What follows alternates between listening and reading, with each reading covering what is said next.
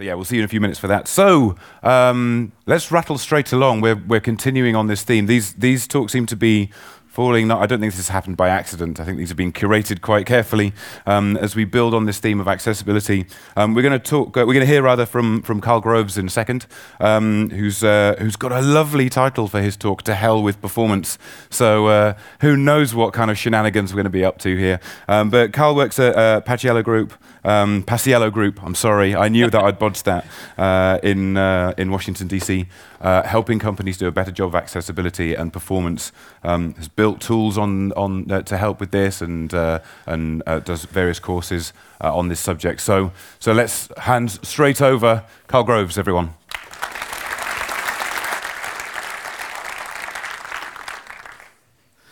So I, I, got this invite to, to talk here, and I was extremely excited, and, and I was willing to talk about just about anything. And they said, "Well, the theme is going to be performance." Uh, so we're gonna we want you to talk about it, performance and accessibility. I was like, cool, no no problem, whatever. And uh, and then you know I took my sweet time figuring out exactly what I was going to talk about, and I, I looked at the descriptions of the talks, and I saw Marcy's talk, and I thought, shit, like she's already saying all the good stuff. You know, I'm like, what am I going to say that's different? And then I saw the date, and it's April 1st, and I'm like, yes to hell with performance. They're going to love it. I'm going to make friends. But first, who thought it was a good idea to invite a former philosophy major to do a 20 minute talk? I had to remove about 10 slides with meaningless inspirational gibberish, 15 slides bitching about the NS, and 30 slides dedicated to cheese, marijuana, and sex museums. So I guess I better get to the meat. It's the only Dutch word I know. And don't ask me to pr- pronounce it because I, I, don't, I don't have any phlegm in my throat yet. um, so, really, who gives a shit? That picture, by the way, I've been waiting to use that for a long time. It's a truck full of donkeys. So, this person's literally hauling ass. But really, who cares? Well, actually, our customers care, okay? And so if we're talking about performance, we can all pat ourselves in the back and say, yes, I shaved off a couple of milliseconds. But the reason why we want to do that is because our customers want that. I'm, a, I'm, I'm American, so I'm a shameless capitalist, and I like money. A one second delay in web page responsiveness led to a 7% decrease in conversions, an 11% drop in page views, and 60, 16% decrease in customer satisfaction. After three seconds, 40% of those potential customers will abandon your site. So, really, if we're really going to talk a lot about performance today, we're really talking about doing a good job for our customers because the customers buy our stuff and then developers can pay our salaries. So let's talk a little bit about my personal love affair with performance.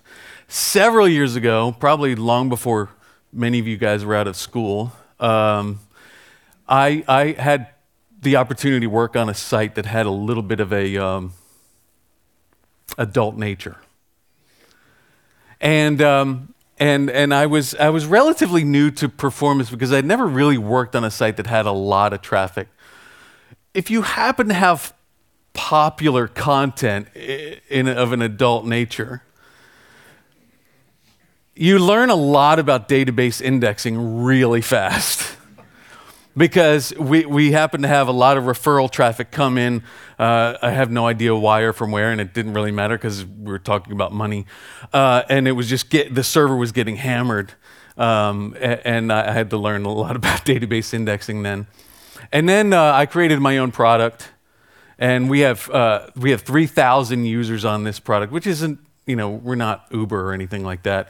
But, uh, but there's lots of resource intensive operations going on on this product where we're doing, we're talking about, we have a million logs so far. We've logged over 30 million uh, individual issues. The database obviously is growing very massively. So then we're starting to talk about sharding and load balancing and all that sort of stuff. So, so I have a little bit of experience with, with performance, but not so much on the front end as a lot of you guys have. My, my experience is most, mostly on the back end. But when we're talking about performance, I think about why can't we just add accessibility into this mix? When we're talking about customers who bail, there's very real reason to continue to care about customers with disabilities who may bail as well.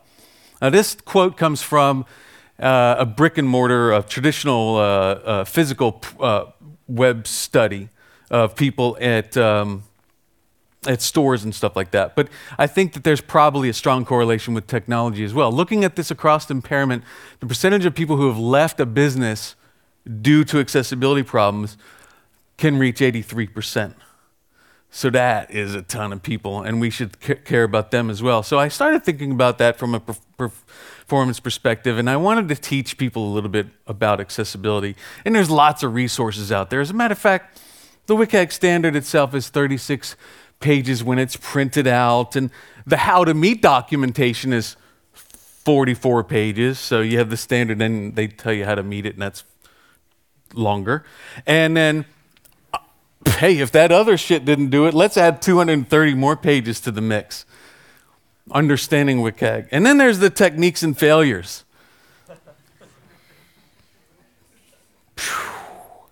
So I'd really have a better idea about that when we're talking about accessibility. Let's teach dev- designers and developers to do one thing.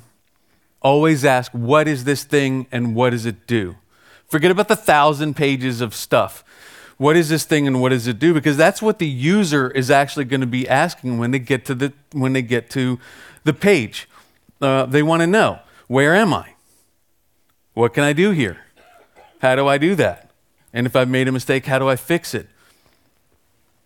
And Marcy talked about uh, some of this stuff when she was talking about using the regular select element, right? because you get that accessibility for free. Once, once you've, you've gotten to that control, the user's going to ask themselves, what is this thing and what does it do? And some of that stuff comes for free. And she also talked about the performance uh, stuff on the, the CNN page loading. And a lot of the information that a screen reader is going to read out is going to tell the person where they are. And so it, the first thing it reads out is the title tag.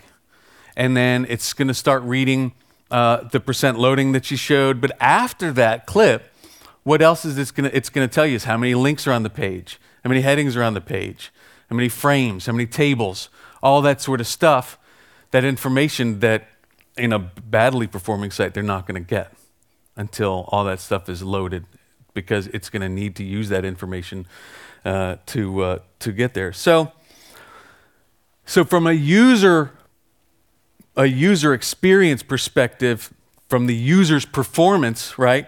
They, we're really talking about what's known as the principle of least astonishment. Basically, a person should be able to look at something and immediately intuit what they're supposed to do when they get there. But if you can't see, you can't form that cognitive model of what's on the screen, you're going to have a hard time. Anybody know what this is? Really, seriously. It's a front end conference. Okay, it's a drop down. So what, what, do you, what does it do? You click it and select one, right? That's it. Is that all a select element does? No. So the HTML select element uh, represents a control that presents a menu of options. The options within the menu are represented by option elements, which can be grouped by optgroup elements. Options can be pre-selected for the user. Tab moves focus into the field. A second tab selects the current item on the list, updates the field's value, closes the drop-down list, and moves focus to the next focusable item in the tab order.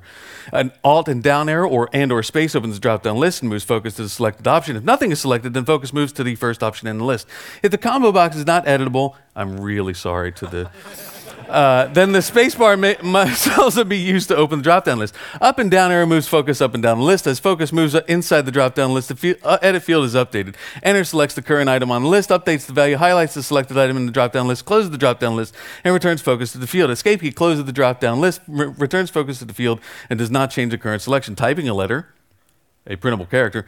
Key moves focus to the next instance of the visible node whose title begins with, the, with that printable letter. And it exposes these roles to assistive technologies. So, I like, huh, okay. You don't say. So let's look at uh, let's look at a really popular jQuery plugin. As a matter of fact, I should probably plug in the audio first.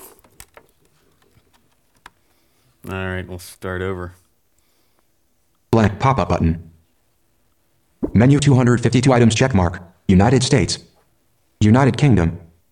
Afghanistan. Åland Islands. Afghanistan. United Kingdom. United States. Close. So that's the standard select element, demonstrating all those things that I just read rather rapidly.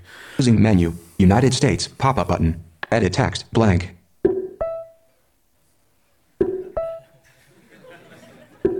You are currently on a text field.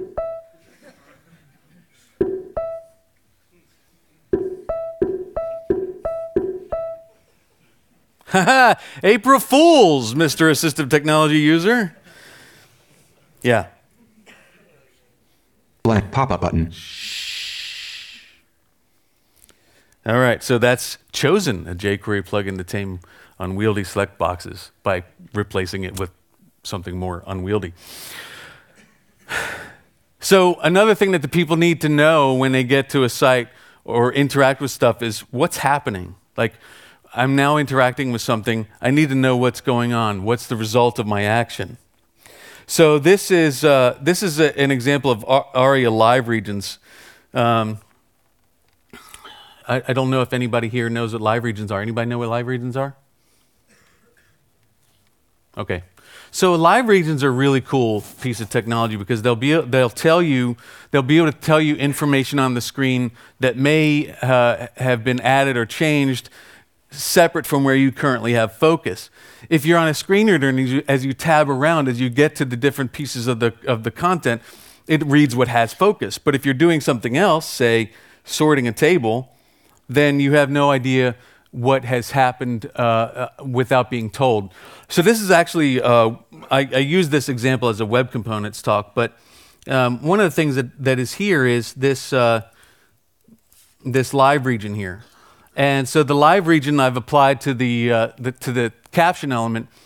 It's got a, a ARIA Live uh, value of assertive, which means anytime that content changes, it's gonna it's gonna be read out to the user. Uh, and so uh, the, the other parts here are, are uh, relevant to, to making that live region work. But what's great about this then is now we have an opportunity to tell uh, a user what's going on. On Chrome, CSV dash preview window, cool table, bro, sorted by first name descending. You are currently on a cool table, bro, sorted by first right. name was last email. Cool table, cool table, bro, sorted by email ascending. You are currently on a cell. It voiceover off. It's very painful for me to listen to voiceover that slow. It's uh, usually much faster. But we need to be able to tell the user what's happening, especially if that content has come from Ajax or something like that. Because we have to, if they have to wait for something to, to load, then they're going to need to need to understand what's happening there. So here's another example um, of that.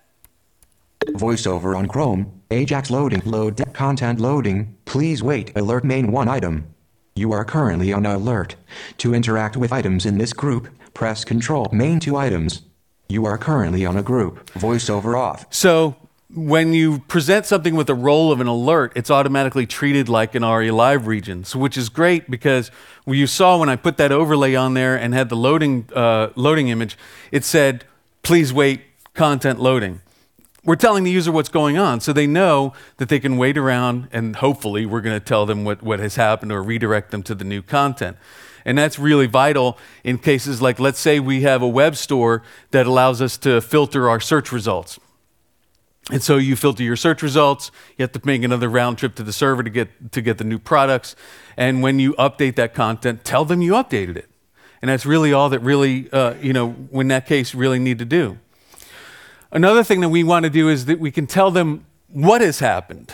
Uh, and this is really important for, uh, for use cases that are uh, on form driven workflows where um, we need to give the user the ability to recover from error.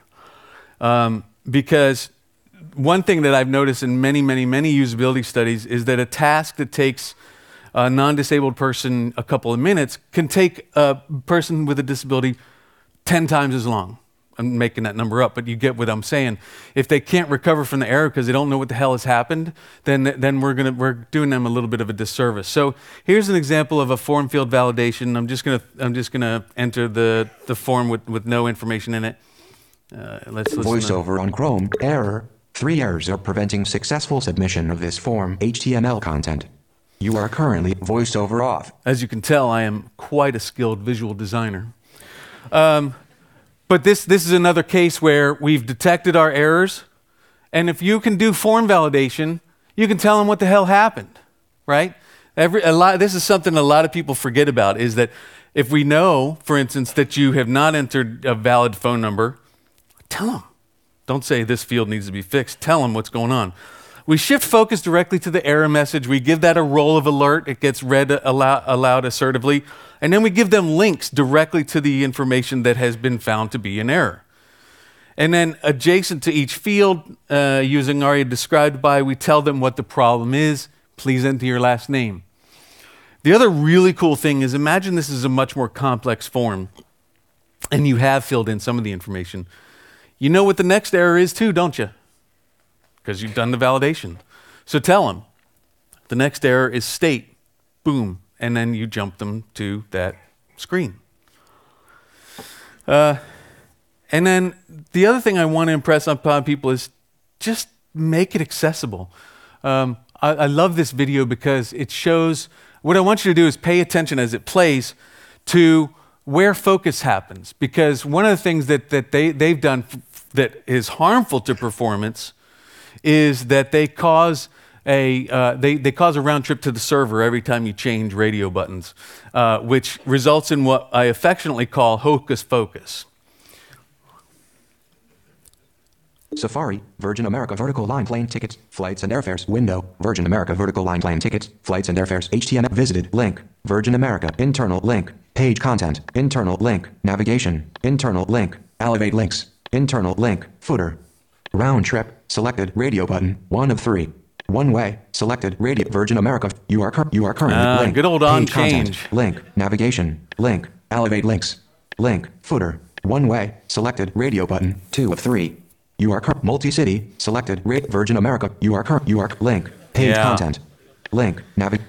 And what these guys have done actually is if, if, you, uh, if, if you were able to see the full uh, URL, like in Chrome or something like that, what they've thought that they've done is when the page loads, they want to shift focus to the next relevant thing. So when you select what t- trip type you want, it goes from round trip to one way, blah, blah, blah. And they try to shift focus to, to it by using a named anchor.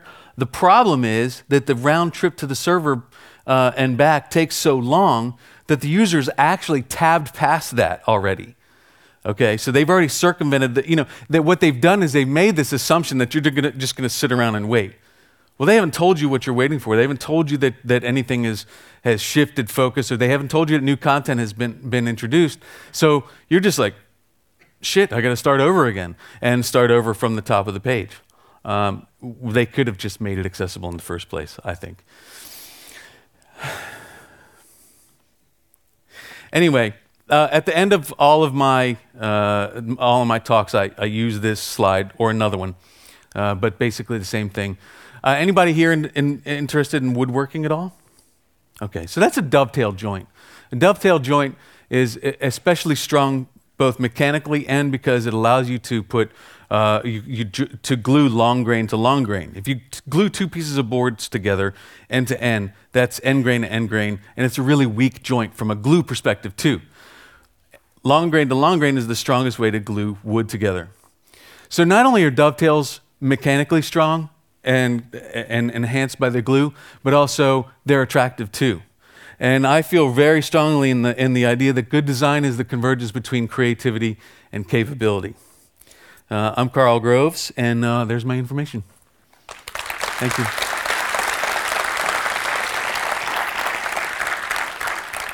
Great stuff. Thank you, Karl.